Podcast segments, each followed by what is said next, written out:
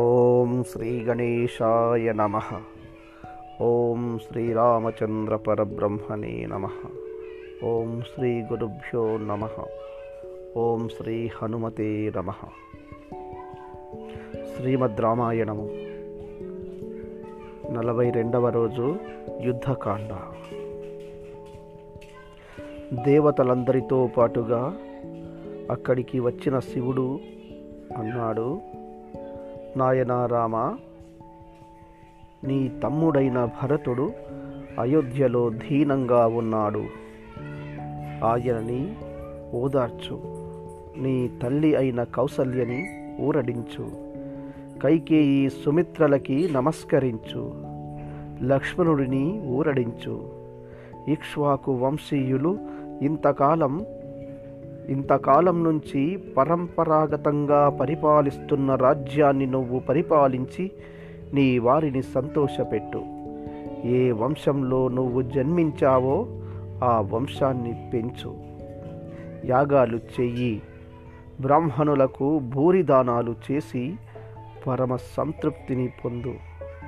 తదనంతరం స్వర్గానికి చేరుకుందువు గాని. అదిగో ఆ విమానంలో మీ తండ్రి గారైన దశరథ మహారాజు ఉన్నారు. వెళ్ళి చూడు అన్నాడు.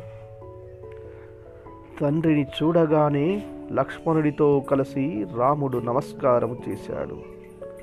అప్పుడు దశరథుడు రాముడిని ఒకసారి ఆనందంతో గట్టిగా కౌగలించుకొని తన తొడ మీద కూర్చోబెట్టుకొని, రామా, నేను స్వర్గలోకంలో విహరించానురా, ఇంద్రలోకంలో తిరిగానురా. కానీ నువ్వు లేకపోతే అది కూడా నాకు పెద్ద సుఖంగా అనిపించలేదురా. ఆనాడు నీకు నేను పట్టాభిషేకాన్ని చేద్దాము అనుకోవడం, ఎంతో ఆనందాన్ని పొందడం, రాత్రికి రాత్రే కైక దగ్గరికి వెళ్ళడం, కైక వరాలు కోరడం, నీ పట్టాభిషేకం భగ్నం అవ్వడం, ఆనాడు నేను ఏడ్చి నా శరీరాన్ని వదిలిపెట్టడం నాకు ఇంకా జ్ఞాపకం ఉన్నాయి. నేను ఇప్పుడు తెలుసుకున్నదేమిటంటే, ఆ పట్టాభిషేకం భగ్నం అవ్వడానికి కారణం దేవతలు. రావణ సంహారం జరగాలి కనుక దేవతలు ఆనాడు నీ పట్టాభిషేకాన్ని భగ్నం చేశారు అన్నాడు. అప్పుడు రాముడు, ఆనాడు మీరు భావన వ్యగ్రతని పొంది నా పట్టాభిషేకం భగ్నం అవ్వడానికి కైకమ్మ కారణం అనుకొని ఇప్పుడే నిన్ను విడిచిపెట్టేస్తున్నాను. నువ్వు నా భార్యవి కావు, నీ కుమారుడు భరతుడు కూడా నా కొడుకు కాదు అన్నారు. ఆ మాటని మీరు ఈరోజు ఉపసంహారము చెయ్యండి, నేను సంతోషిస్తాను అన్నాడు. అప్పుడు దశరథుడు, నువ్వు కోరుకున్నట్టు తప్పకుండా జరుగుతుంది అన్నాడు. తరువాత ఆయన లక్ష్మణుడితో, నాయన లక్ష్మణ, నువ్వురా ప్రాజ్ఞుడవి. అంటే చక్కగా అన్నయ్య సేవ చేశావు. ఇలాగే సర్వకాలములయందు అన్నయ్యని వదినని సేవిస్తూ నీ జన్మ చరితార్థం చేసుకో అన్నాడు. అప్పుడు దశరథుడు రామ లక్ష్మణుల వెనకాల తనకి నమస్కారం చేస్తూ నిలబడ్డ సీతమ్మని దగ్గరికి పిలిచి, అమ్మా సీతమ్మ, నీ మనస్సుకి కష్టం కలిగిందా? సీత, నీతో నాకు ప్రయోజనం లేదు, నిన్ను విడిచిపెట్టేస్తున్నాను, నీ ఇష్టం వచ్చిన చోటికి వెళ్ళు అని మా వాడు అన్నాడు కదా, అలా అన్నాడని నువ్వు బాధపడ్డావా తల్లి? ఇవాళ నేను ఊర్ధ్వలోకవాసినమ్మా, తప్పు మాట చెబితే కిందకి పడిపోతాను. నీకొక నిజం చెప్పనా? రాముడికి నీ మీద ఎప్పుడూ అటువంటి అభిప్రాయం లేదు. ఆ మాట ఎందుకన్నాడో తెలుసా? నిన్ను వేరొకరు ఎప్పుడూ వేలెత్తి చూపించకూడదని మా వాడి తాపత్రయం. కూతురా, నువ్వు ఇవాళ చేసిన పతిసేవ వల్ల జరిగిన గొప్పతనం ఏమిటో తెలుసా? ఇంతకు పూర్వం పతివ్రతలై భర్తని సేవించిన వాళ్ళందరి చరిత్రలను పక్కకు పెట్టి పవిత్రత అంటే సీతమ్మ అని నిన్ను చూపిస్తున్నారు. నీలాంటి కోడలు నా వంశానికి రావడం నా అదృష్టం. నీకు నేను ఇంకా ఏమీ చెప్పడానికి లేదమ్మా, నీకు అన్నీ తెలుసు. కానీ మామూలుగా ఒక్క మాట చెబుతాను అమ్మా, భర్త మాత్రమే దైవము అని తెలుసుకో అన్నాడు. తరువాత దశరథుడు విమానంలో ఊర్ధ్వలోకాలకి వెళ్ళిపోయాడు. అప్పుడు దేవేంద్రుడు, రామా, ఒక్కసారి మేము వచ్చి దర్శనమిస్తే ఆ దర్శనం వృధా కాకూడదు, అందుకని ఏదైనా వరం కోరుకో అన్నాడు. రాముడన్నాడు, నా కోసమని తమ యొక్క కొడుకులని భార్యలని విడిచిపెట్టి ఎన్నో కోట్ల వానరములు, భల్లూకములు, కొండముచ్చులు యుద్ధానికి వచ్చాయి. అలా వచ్చిన వాటిలో కొన్ని మిగిలాయి, వాటిలో కొన్ని చేతులు తెగిపోయాయి, కొన్నింటికి కాళ్ళు తెగిపోయాయి, ఇంకా కొన్ని యుద్ధభూమిలో రక్తం ఓడుతూ పడి ఉన్నాయి, కొన్ని యమసదనమునకు పయనమైపోయాయి.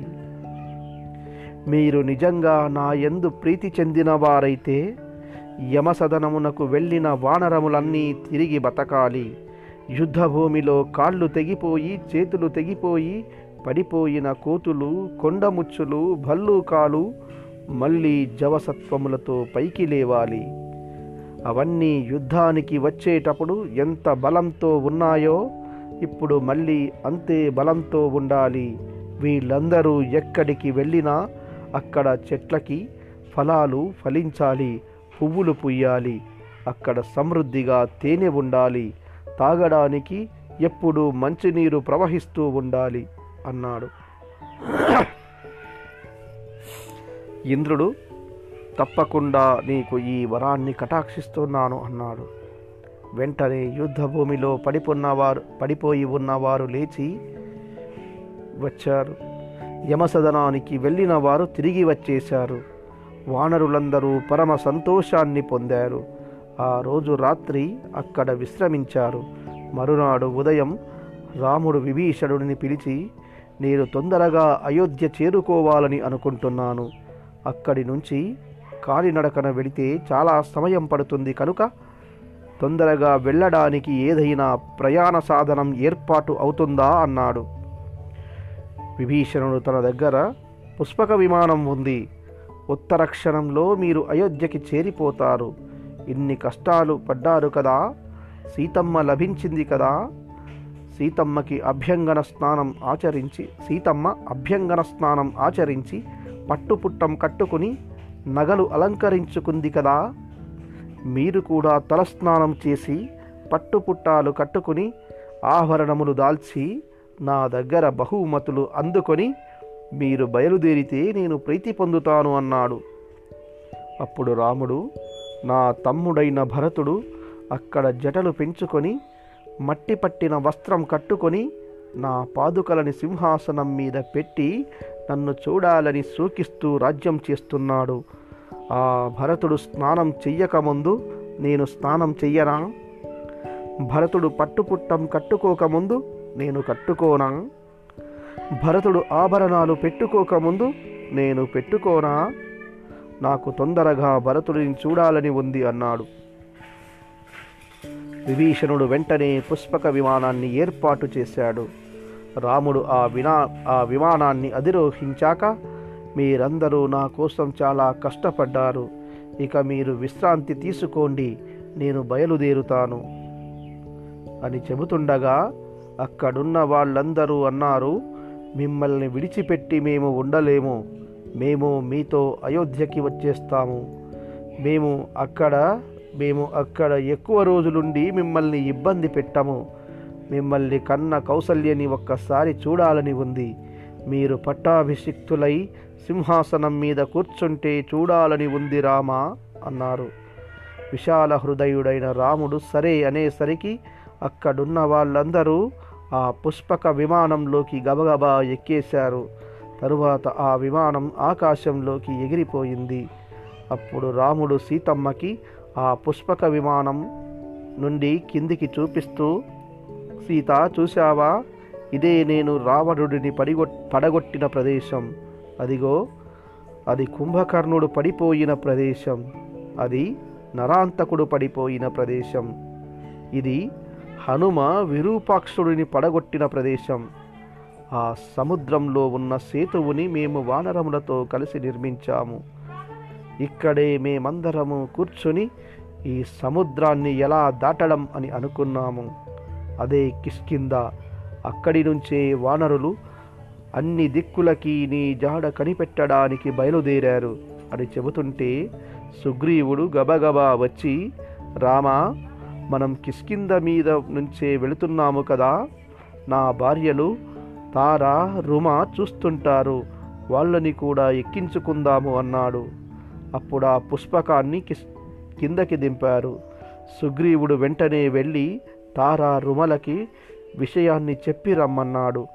అప్పుడు తార మిగిలిన ఆడవారి దగ్గరికి వెళ్ళి, రండి రండి, సుగ్రీవుడు జయాన్ని సాధించి రామపట్టాభిషేకానికి వెళుతున్నారు, మంచి మంచి బట్టలు ఆభరణాలు వేసుకుని అందరూ వచ్చేయండి అంది.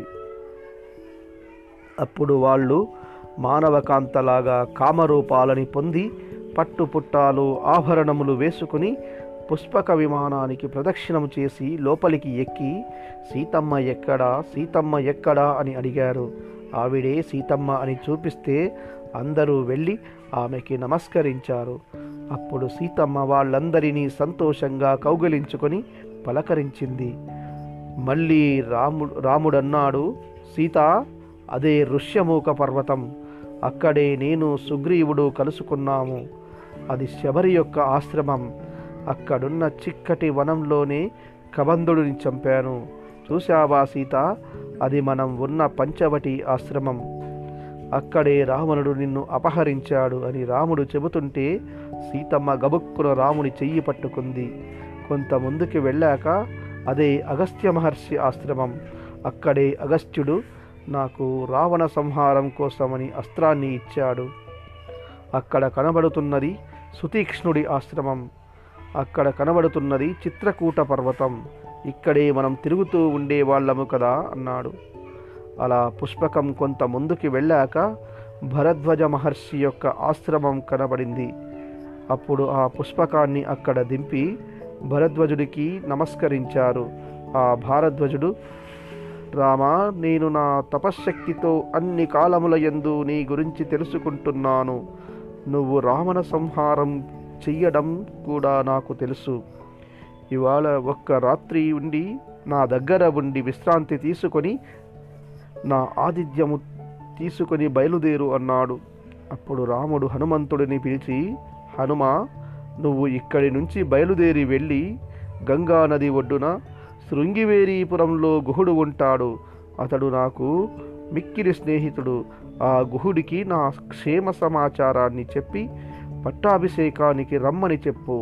తరువాత అక్కడి నుంచి బయలుదేరి అయోధ్యలో అందరూ కుశలంగా ఉన్నారా అని కనుక్కొని నంది గ్రామానికి వెళ్ళు.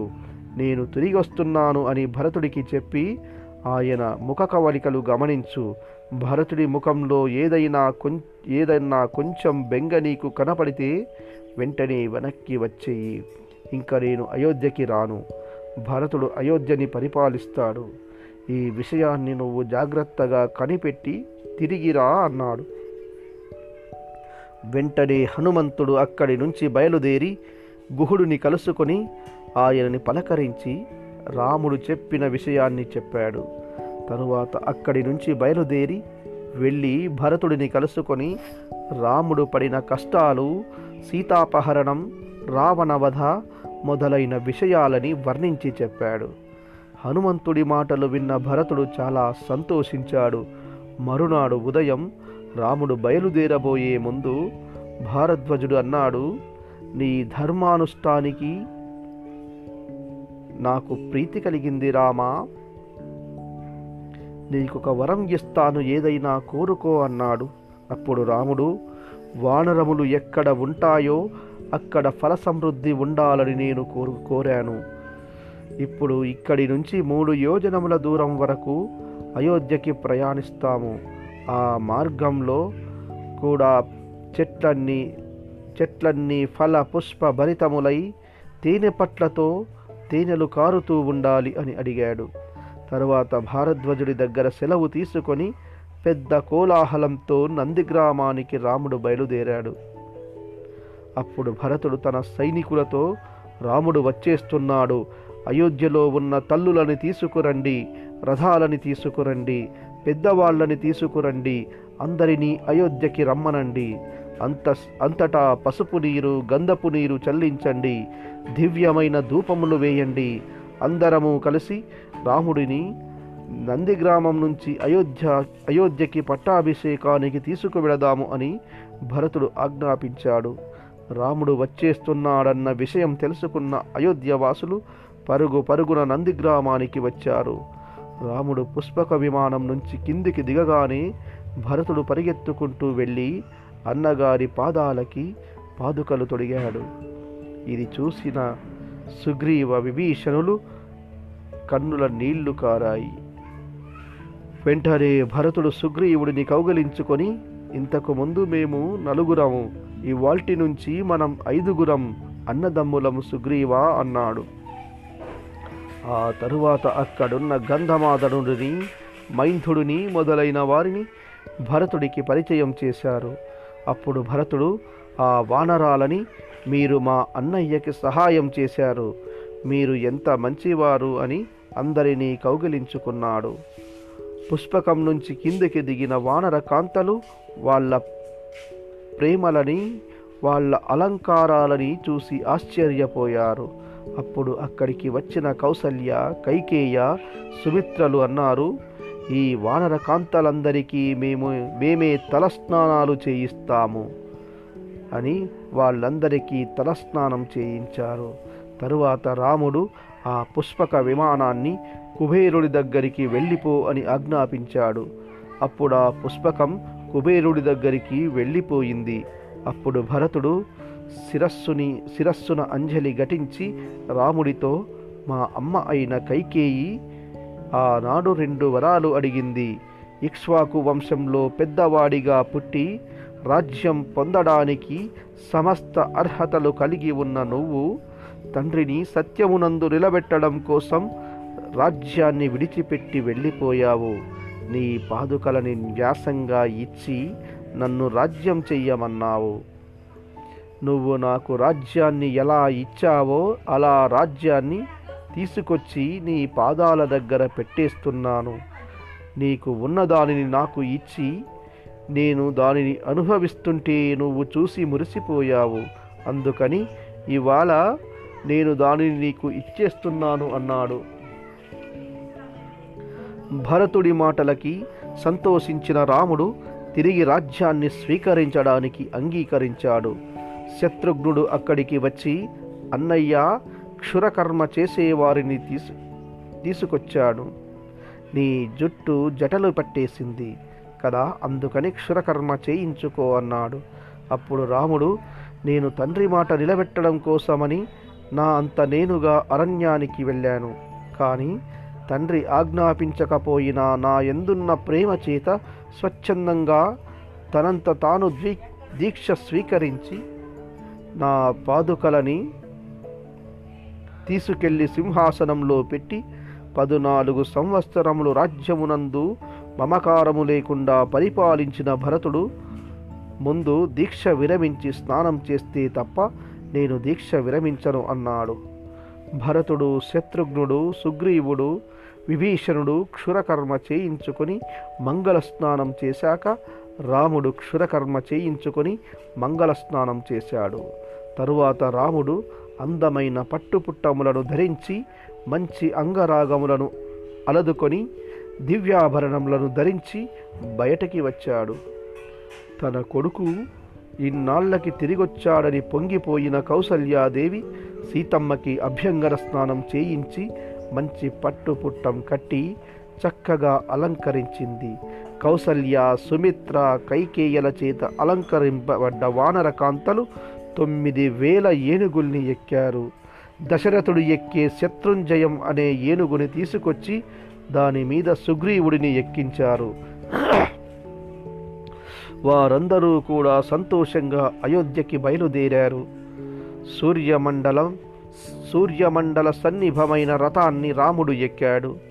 ఆ రథం యొక్క పగ్గములను భరతుడు పట్టుకొని నడిపించాడు. లక్ష్మణుడు 100 తీగలు కలిగిన తెల్లటి గొడుగుని పట్టాడు. ఒక పక్క శత్రుఘ్నుడు, మరొక పక్క విభీషణుడు వింధ్యామర వీస్తున్నారు. అలా రథంలో అయోధ్యకి వెళుతున్న రాముడు కనపడ్డ వాళ్ళందరినీ పలకరించుకుంటూ వెళ్ళాడు. ప్రతి ఇంటి మీద పతాకాలు ఎగురవేశారు. అన్ని ఇళ్ల ముందు రంగవల్లులు వేశారు. సంతోషపడిపోతూ నాట్యం చేస్తూ అందరూ వెళుతున్నారు.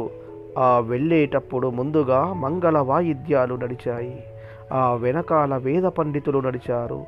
తరువాత పెద్దలు వాళ్ళ వెనకాల కన్నెపిల్లలు, కొంతమంది స్త్రీలు పిండి వంటలు పట్టుకుని నడిచారు. మార్గ మధ్యంలో గంధపు నీరు జల్లుకుంటూ వెళ్ళిపోయారు. ఆ తరువాత సువాసినులు అయిన స్త్రీలు చేతులలో పువ్వులు, పసుపు, కుంకుమ పట్టుకుని వెళ్ళారు. వశిష్ఠుడు, జాబాలి, కాశ్యపుడు, గౌతముడు మొదలైన ఋషులందరూ వచ్చారు. అలా అందరూ కలిసి అయోధ్యకి చేరుకున్నారు. ఆ రాత్రికి అయోధ్యలో గడిపాక మరునాడు రాముడి పట్టాభిషేకానికి 4 సముద్ర జలాలు 500 నదుల జలాలని వానరాలు తీసుకొచ్చాయి. ఇంద్రుడు 100 బంగారు పూసలు కలిగిన మాలని రాముడికి బహూకరించాడు. వానరాలు తీసుకొచ్చిన ఆ జలాలని రాముడి మీద పోసి ఆయనకి పట్టాభిషేకం చేశారు. కిరీటాన్ని తీసుకొచ్చి రాముడి శిరస్సున అలంకారం చేశారు. ఆ సమయంలో రాముడు కొన్ని కోట్ల బంగారు నాణాలు, లక్షల ఆవులు, వేల ఎద్దులు దానం చేశాడు. అప్పుడు రాముడు లక్ష్మణుడితో, లక్ష్మణ, యువరాజ పట్టాభిషేకం చేసుకో అన్నాడు. అప్పుడు లక్ష్మణుడు, అన్నయ్య, నాకన్నా పెద్దవాడు భరతుడు ఉన్నాడు, నాకు రాజ్యం వద్దు, భరతుడికి ఇవ్వు అన్నాడు.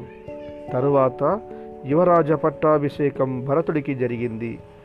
సుగ్రీవుడు, విభీషణుడు, అంగదుడు మొదలైన వానర వీరులందరికీ బహుమతులు ఇచ్చారు.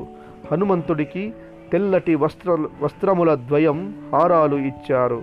ఆ సమయంలో సీతమ్మ తన మెడలో ఉన్న ఒక హారాన్ని తీసి చేతిలో పట్టుకుంది.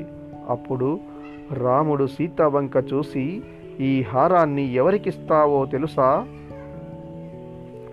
పౌరుషము, బుద్ధి, విక్రమము, తేజస్సు, వీర్యము, పట్టుదల, పాండిత్యము ఎవడిలో ఉన్నాయో అటువంటి వాడికి ఈ హారాన్ని కానుకగా ఇవ్వు. అన్నింటినీ మించి వాడు నీ 5వ తనానికి కారణమై ఉండాలి అన్నాడు. అప్పుడు సీతమ్మ ఆ హారాన్ని హనుమంతుడికి ఇచ్చింది. అప్పుడు ఆయన హారాన్ని కళ్ళకు అద్దుకొని మెడలో వేసుకున్నాడు. ఎప్పుడైతే ధర్మాత్ముడైన రాముడు సింహాసనం మీద కూర్చున్నాడో అప్పుడు ఎవరి నోట విన్నా రాముడు రాముడు తప్ప వేరొక మాట వినబడలేదు. రాముడు రాజ్యం చేస్తుండగా దొంగల భయం లేదు, శత్రువుల భయం లేదు. నెలకి 3 వానలు పడుతుండేవి. భూమి సస్యశ్యామలంగా పంటలను ఇచ్చింది. చెట్లన్నీ పుష్పములతో నిండిపుండేవి. చాతుర్వర్ణ ప్రజలు తమ తమ ధర్మములయందు అనురక్తులై ఉన్నారు.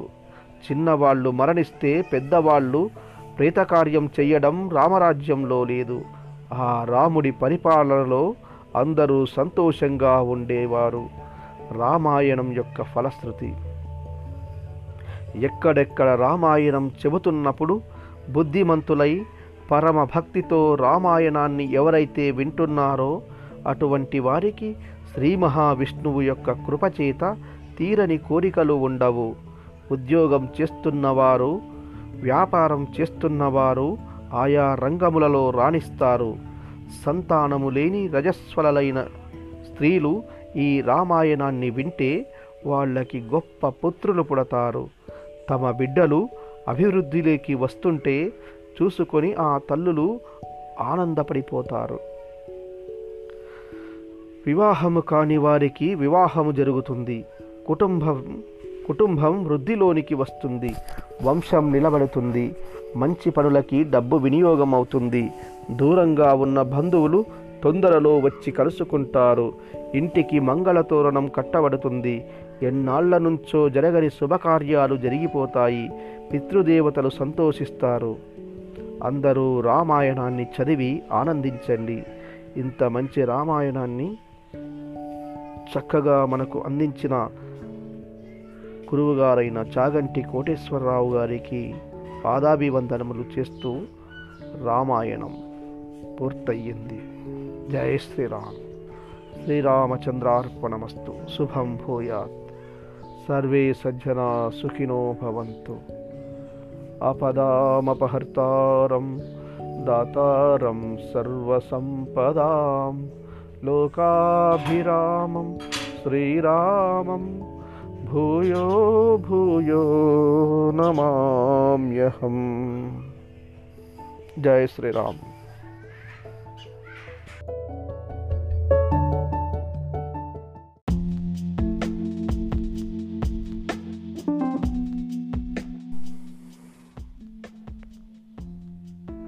ఓం శ్రీ గణేశాయ నమః.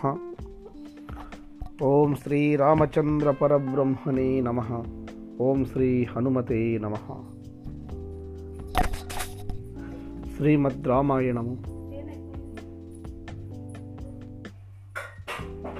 యుద్ధకాండ 41వ రోజు.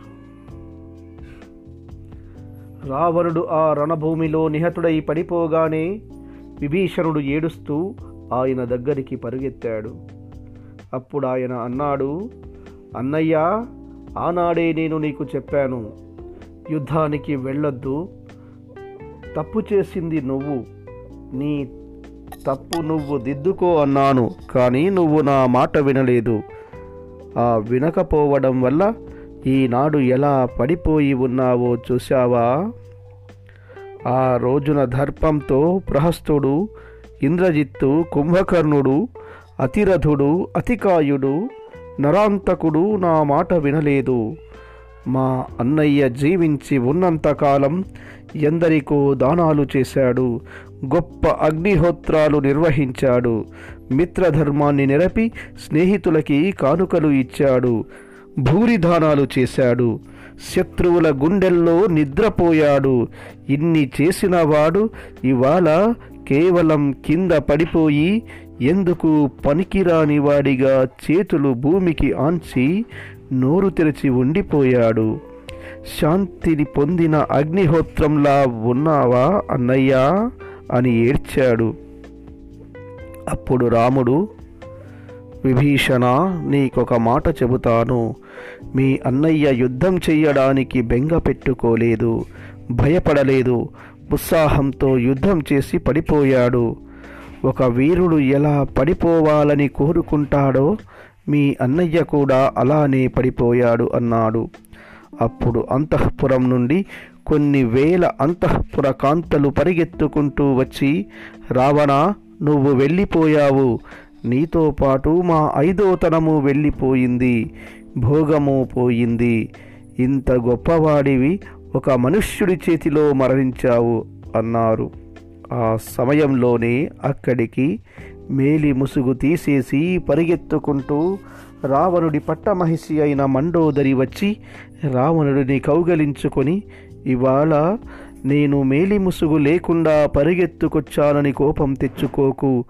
నువ్వు దేవతలందరినీ ఓడించావు, ఎందరినో తరిమి కొట్టావు, దుర్భేద్యమైన కాంచనలంకని నిర్మించావు, 10 తలలతో 20 చేతులతో ప్రకాశించావు, గొప్ప తపస్సు చేసి చివరికి ఒక మనుష్యుడి చేతిలో మరణించావు. ఆ రోజు హనుమంతుడు, ఈ సముద్రాన్ని దాటి నీ 10 తలకాయలు గిల్లేస్తాను ఇప్పుడే అని, కానీ రాముడు నిన్ను చంపుతానని ప్రతిజ్ఞ చేశాడు కనుక వదిలేస్తున్నాను అని లంకని కాల్చి వెళ్ళిపోయాడు. ఒక్కడే అలా వచ్చి లంకని నాశనం చేసి వెళ్ళిపోతే నీ మనస్సులో శంక కలగలేదు, నీ జీవితానికి ప్రమాదం వస్తుందని నువ్వు ఆలోచించలేదు. కోతులంటే చపల బుద్ధికి పెట్టింది పేరు. అలాంటి కొన్ని కోట్ల కోతుల్ని రాముడు వెంట పెట్టుకొని సముద్రానికి సేతువు కట్టించి దాటి వచ్చాడు. నీకు అప్పుడైనా అనుమానం రాలేదా? ఒక మనుష్యుడైన రాముడి చేతిలో చనిపోయావా అని పక్కకి తిరిగి రాముడిని చూసింది.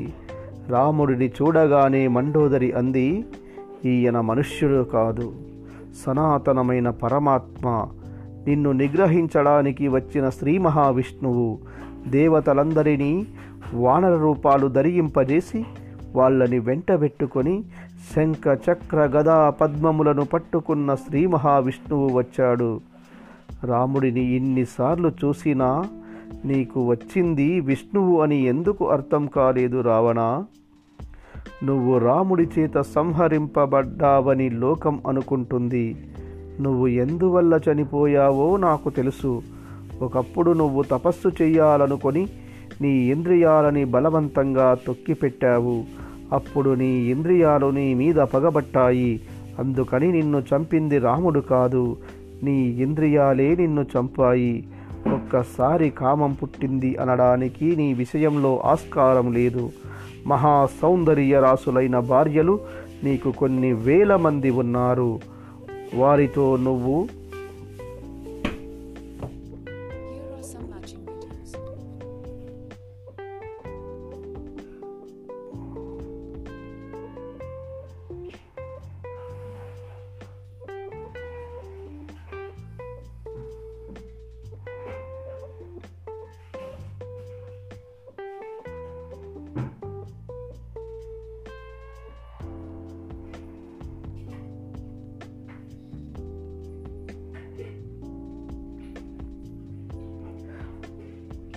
మహాసౌందర్య రాసులైన భార్యలు నీకు కొన్ని వేల మంది ఉన్నారు.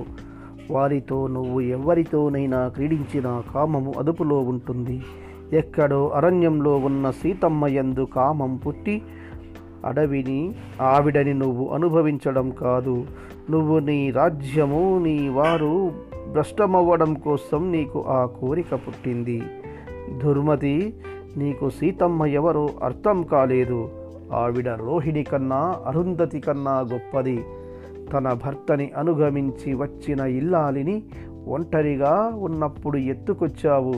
ఆ తల్లి తేజస్సు నిన్ను కాల్చివేసింది.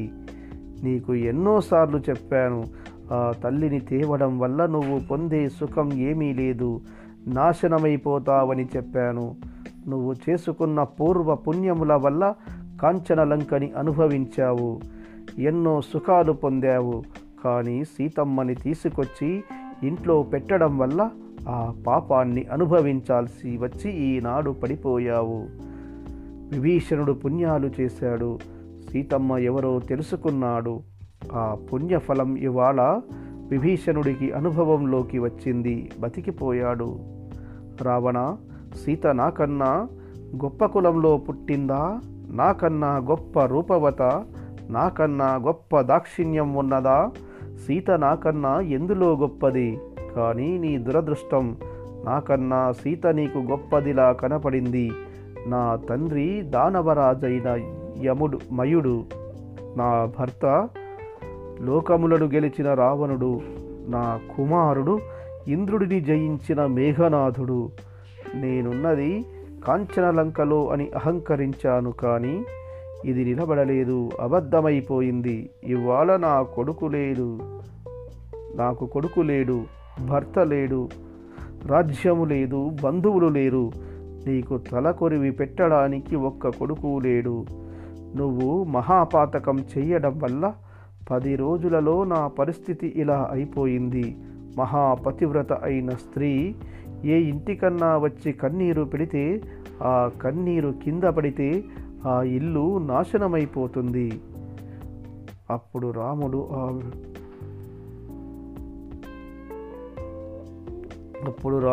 ఆవిడ చాలా శోకించింది. ఆవిడని లోపలికి తీసుకెళ్ళండి. రావణుడి కొడుకులందరూ చనిపోయారు కనుక ఈ శరీరానికి చెయ్యవలసిన కార్యాన్ని విభీషణ నువ్వు చెయ్యి అన్నాడు. అప్పుడు విభీషణుడు, రామా, మీరు ఏమైనా చెప్పండి. వీడు బతికున్నంతకాలం వీడి జీవితంలో ధర్మం అన్న మాటే లేదు.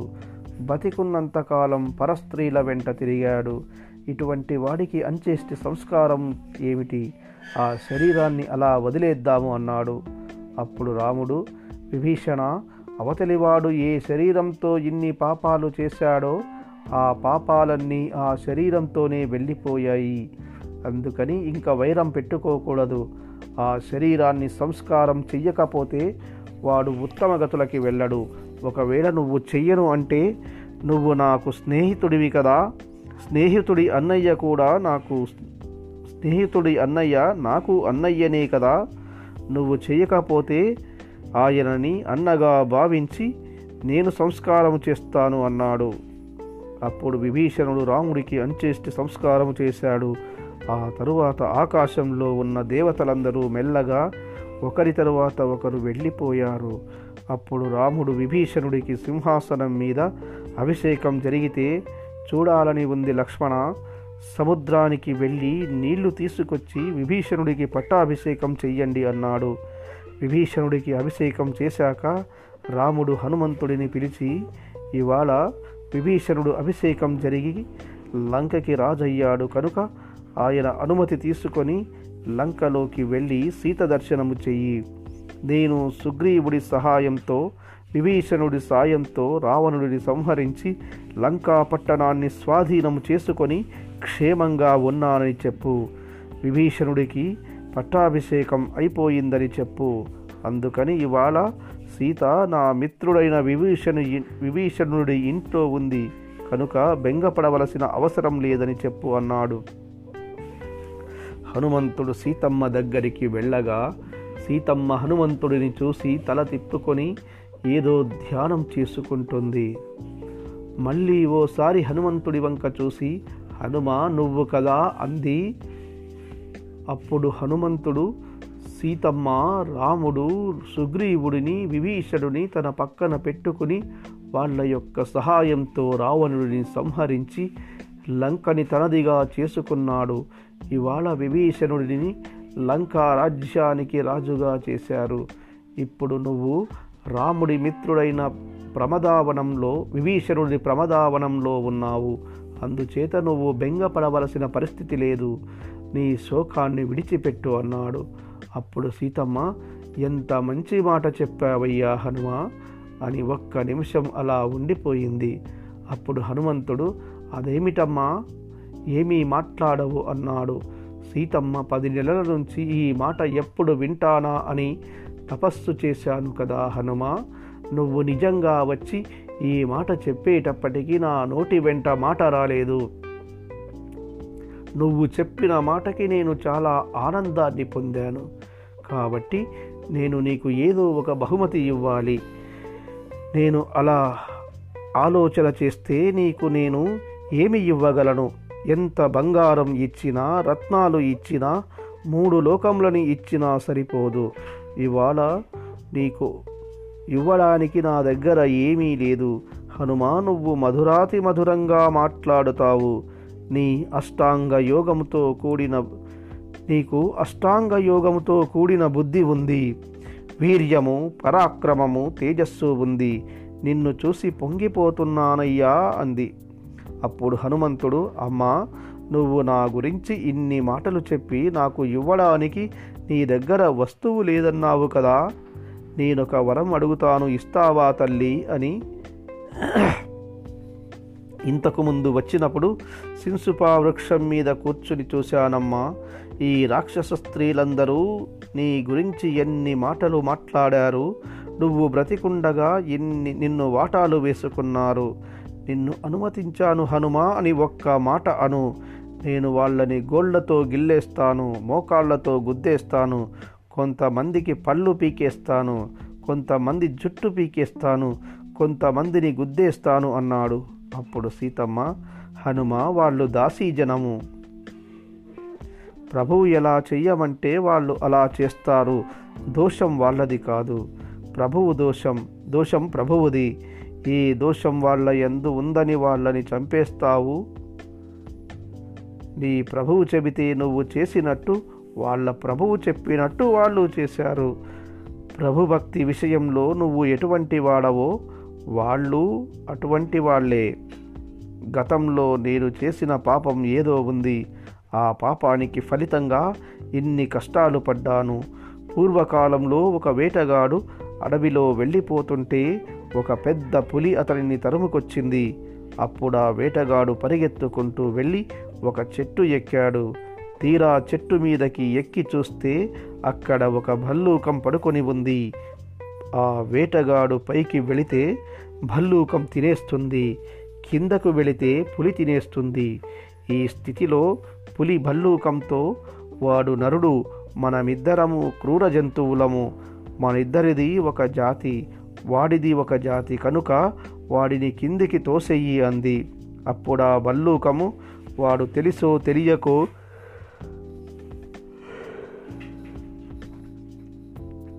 ఆర్తితో పరుగున నేనున్న చెట్టు ఎక్కాడు, అందుకని వాడు నన్ను శరణాగతి చేసినట్టు. వాడు నాకు అతిథి కనుక నేను వాడిని తొయ్యను, నేను వాడికి ఆతిథ్యం ఇస్తున్నాను అంది. ఆ పెద్ద పులి అలా చెట్టు కిందనే ఉంది. కొంతసేపు అయ్యాక భల్లూకం వేటగాడితో, నాకు పెద్ద పులి చేత ప్రమాదమే, నాకు నిద్రొస్తుంది, నిద్రొస్తే జారి కింద పడిపోతాను, అందుకని నేను నీ ఒడిలో తలపెట్టుకుని పడుకుంటాను, కొంచెం పడిపోకుండా చూడు అంది. అప్పుడు ఆ వేటగాడు తప్పకుండా పడుకో అన్నాడు. ఆ భల్లూకం పడుకున్నాక పెద్ద పులి అంది, దానికి నిద్రలేచాక ఆకలి వేస్తుంది, అది సహజంగా క్రూర జంతువు కనుక నిన్ను చంపేసి తింటుంది, అందుకని ఇదే అదను, నువ్వు ఆ భల్లూకాన్ని కిందకి తోసేయి, అప్పుడు నేను ఆ భల్లూకాన్ని తిని వెళ్ళిపోతాను, తరువాత నువ్వు కూడా ఇంటికి వెళ్ళవచ్చు అంది. ఈ మాట వినగానే వేటగాడు నిద్రపోతున్న భల్లూకాన్ని కిందకి తోసేశాడు. ఆ భల్లూకం కింద పడిపోతూ ఒక చెట్టు కొమ్మని గట్టిగా పట్టుకొని పైకి ఎక్కింది. అప్పుడు ఆ పులి చూసావా, నిద్రపోతున్న నిన్ను వాడు కిందకు తోసేశాడు, ఎప్పటికైనా మనిషే, మనమే, అందుకని వాడిని కిందికి తోసేయి అంది. అప్పుడు ఆ భల్లూకం, అపకారం చేసిన వాడే అయినా వాడు నా ఇంటికి వచ్చాడు కాబట్టి అపకారికి కూడా ప్రయత్నపూర్వకంగా అపకారము చెయ్యకూడదు, కాబట్టి నేను ఆ వేటగాడిని తొయ్యను అని ఒక భల్లూకం చెప్పింది. నేను మనుష్య స్త్రీగా పుట్టి క్షత్రియ కాంతనై రాముడికి ఇల్లాలినై ఆ రాక్షస స్త్రీలని చంపేస్తే నేను ఉత్తమ కులాంగనను ఎలా అవుతాను? చెడ్డగా ఎవడున్నాడో, ఎవడు పాడైపోయాడో వాడి మీద దయ ఉండాలి. ఈ రాక్షస స్త్రీలు కూడా చెయ్యకూడని పనులు చేశారు, వీళ్ళ మీద కదా నేను దయతో ఉండాలి, వీళ్ళందరికీ నా రక్ష అంది. అమ్మ, ఈ మాట చెప్పడం నీకే చెల్లింది తల్లి అని సీతమ్మతో అని అక్కడి నుంచి బయలుదేరి రాముడి దగ్గరికి వెళ్ళి, రామ, సీతమ్మని దర్శనం చెయ్యాలని అనుకుంటుంది అని రాముడితో చెప్పాడు. హనుమంతుడు చెప్పిన మాట విన్న రాముడు కొంచెం సేపు ఆలోచించాడు. ఆ సమయంలో ఆయన కళ్ళల్లో నీళ్లు నిండాయి. చాలా శోకం పొందినవాడిలా అయ్యి ఒక్కసారి భూమి వంక చూసి తన పక్కన ఉన్న విభీషణుడిని పిలిచి, నువ్వు లోపలికి వెళ్ళి సీతకి నేను చెప్పానని చెప్పి తలస్నానం చేయించి పట్టు వస్త్రం కట్టించి అన్ని అలంకారములు చేసి నా దగ్గరికి ప్రవేశపెట్టు అన్నాడు. రాముడి మాటలు విన్న విభీషణుడు ఆశ్చర్యపోయి సీతమ్మ దగ్గరికి వెళ్ళి, సీతమ్మ, నువ్వు తలస్నానము చేసి పట్టుబట్టలు కట్టుకొని ఒంటి నిండా అలంకారాలు చేసుకొని వస్తే రాముడు నిన్ను చూడాలని అనుకుంటున్నాడు అన్నాడు. సీతమ్మ అంది, నేను ఎలా ఉన్నానో అలానే వచ్చి రామదర్శనం చేసుకోవాలని నా మనస్సు కోరుకుంటుంది అంది. విభీషణుడు అన్నాడు, అమ్మా, ఇది రామాజ్ఞ, ప్రభువు ఎలా చెప్పాడో అలా చెయ్యడం మంచిది. అంతఃపుర కాంతలు నీకు తలస్నానం చేయిస్తారు, నువ్వు దివ్యాంగరాగములను అలదుకొని మంచి భూషణములు వేసుకొని రాముడికి దర్శనం ఇవ్వమ్మా అన్నాడు. సీతమ్మ స్నానం చేసి అలంకరించుకున్నాక పరదాలు కట్టిన ఒక పల్లకి ఎక్కించి రాముడి దగ్గరికి తీసుకెళ్లారు. అప్పుడు రాముడి ముఖంలో సంతోషం, ధైర్యం, కోపం కనపడ్డాయి. అప్పుడు రాముడు, మీరు ఆవిడని పల్లకీలో ఎందుకు తీసుకొస్తున్నారు? దిగి నడిచి రమ్మనండి అన్నాడు.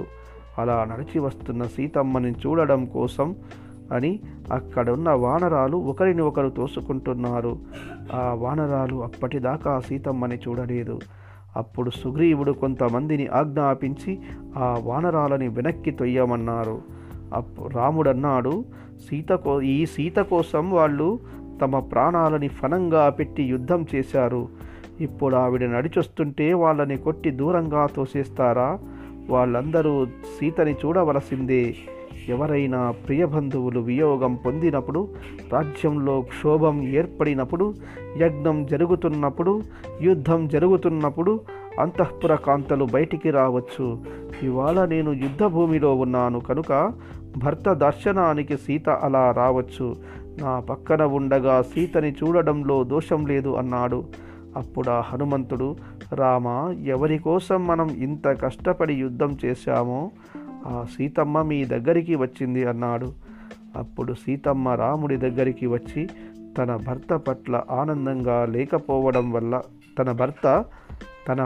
ఆనందంగా లేకపోవడం వల్ల ఏడుస్తూ ఆ ముసుగులో నుంచి ఆర్యపుత్ర అని ఇలా నిలబడిపోయింది. అప్పుడు రాముడు, శత్రువుని జయించాను, నిన్ను పొందాను. ఏ దైవము యొక్క అనుగ్రహం లేకపోవడం చేత, ఏ దైవం యొక్క శాసనం చేత నువ్వు అపహరింపబడ్డావో దానిని పురుష ప్రయత్నం చేత దిద్దాను. రావణుడిని సంహరించి నిన్ను తెచ్చుకున్నాను. అపారమైన పౌరుషము, పరాక్రమము ఉన్నవాడికి ఏదైనా అపవాదు వస్తే వాడు తన ప్రయత్నంతో ఆ అపవాదుని తుడిచిపెట్టుకోకపోతే వాడు చేతకానివాడు అని ప్రపంచం అంటుంది. అందుకని నా ప్రయత్నంతో వచ్చిన అపవాదుని తుడిచిపెట్టడానికి రాముడి భార్యని రావణుడు అపహరిస్తే రావణుడిని రాముడు ఏమీ చెయ్యలేదు అని అనకుండా ఉండడం కోసం రావణుడిని సంహరించాను. 100 యోజనముల సముద్రాన్ని గడిచి లంకా పట్టణాన్ని చేరి హనుమ చేసిన ఈ లంకా భీభత్సం అంతా నేటితో సార్థక్యం పొందింది. నేను ఇదంతా కష్టపడి చేసింది నా పేరు ప్రఖ్యాతులు నిలబెట్టుకోవడానికి.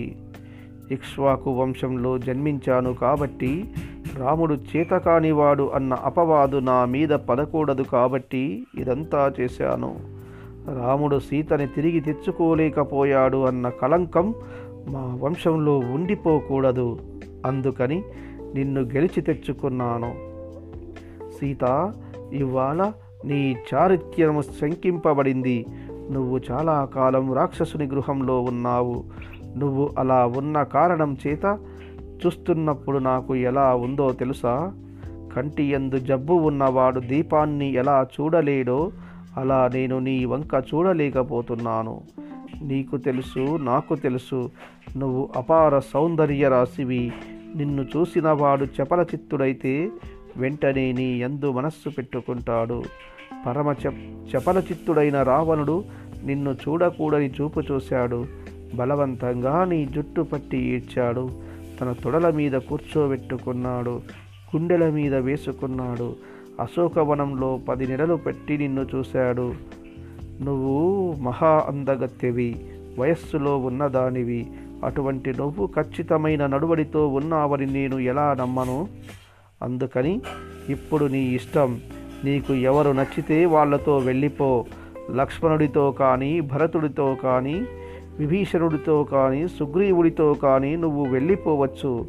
వీళ్ళు కాదు, ఈ 10 దిక్కులలో నీకు ఎవరు నచ్చినా వాళ్ళతో వెళ్ళిపోవచ్చు. నేను నీకు అనుమతి ఇస్తున్నాను, నువ్వు వెళ్ళిపోవచ్చు. నీతో నాకు మాత్రం ఏ విధమైన అవసరం లేదు అన్నాడు.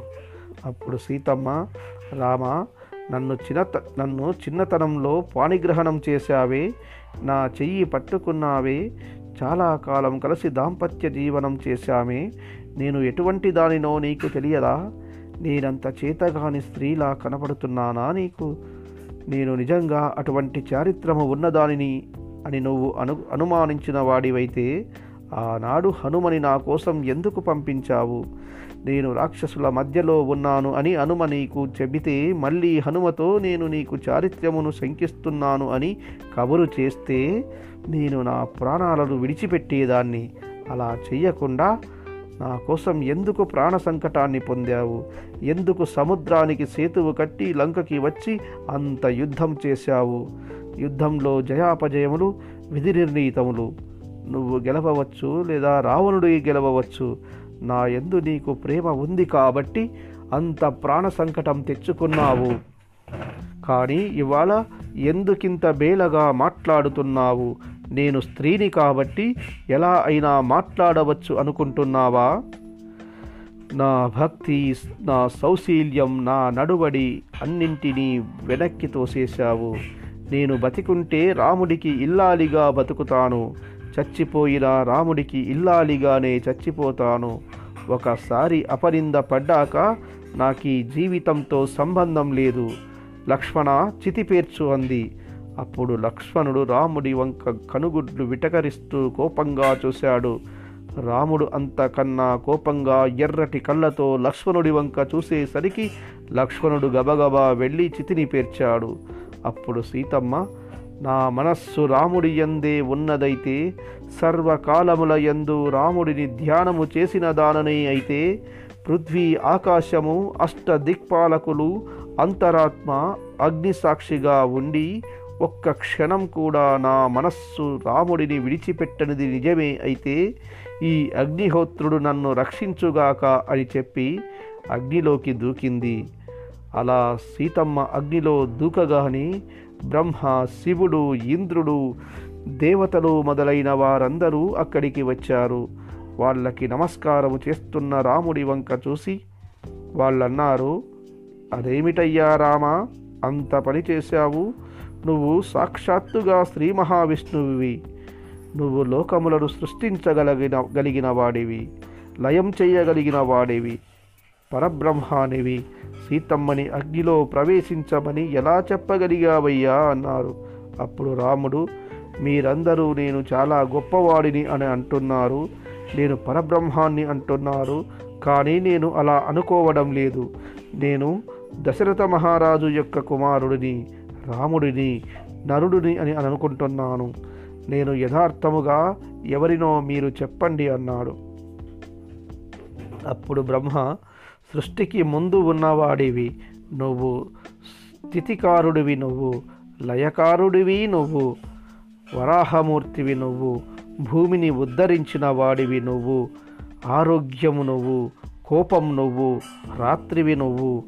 నీ రోమ కూపాల్లో దేవతలు ఉంటారు, సమస్తము నీయందే ఉంది, అంత్యమునందు ఉండిపోయేవాడివి నువ్వు. నువ్వు కన్ను మూస్తే రాత్రి, కన్ను తెరిస్తే పగలు అని రాముడిని స్తోత్రం చేశారు.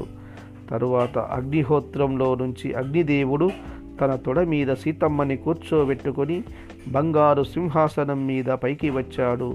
అప్పుడు ఆయన, రామ, ఈవిడ మహాపునీత, గొప్ప పుణ్య చారిత్రము ఉన్నది, ఈ తల్లి కంటితో కూడా దోషము చెయ్యలేదు, ఈవిడ పాతివ్రత్యం వల్లే రాక్షస సంహారం జరిగింది, ఈ తల్లి మనస్సుతో కానీ వాక్కుతో కానీ పాపం చెయ్యలేదు, నేను సమస్త జీవుల యొక్క కర్మలని చూస్తుంటాను, ఈ తల్లి యందు కించిత్ దోషము కూడా లేదు.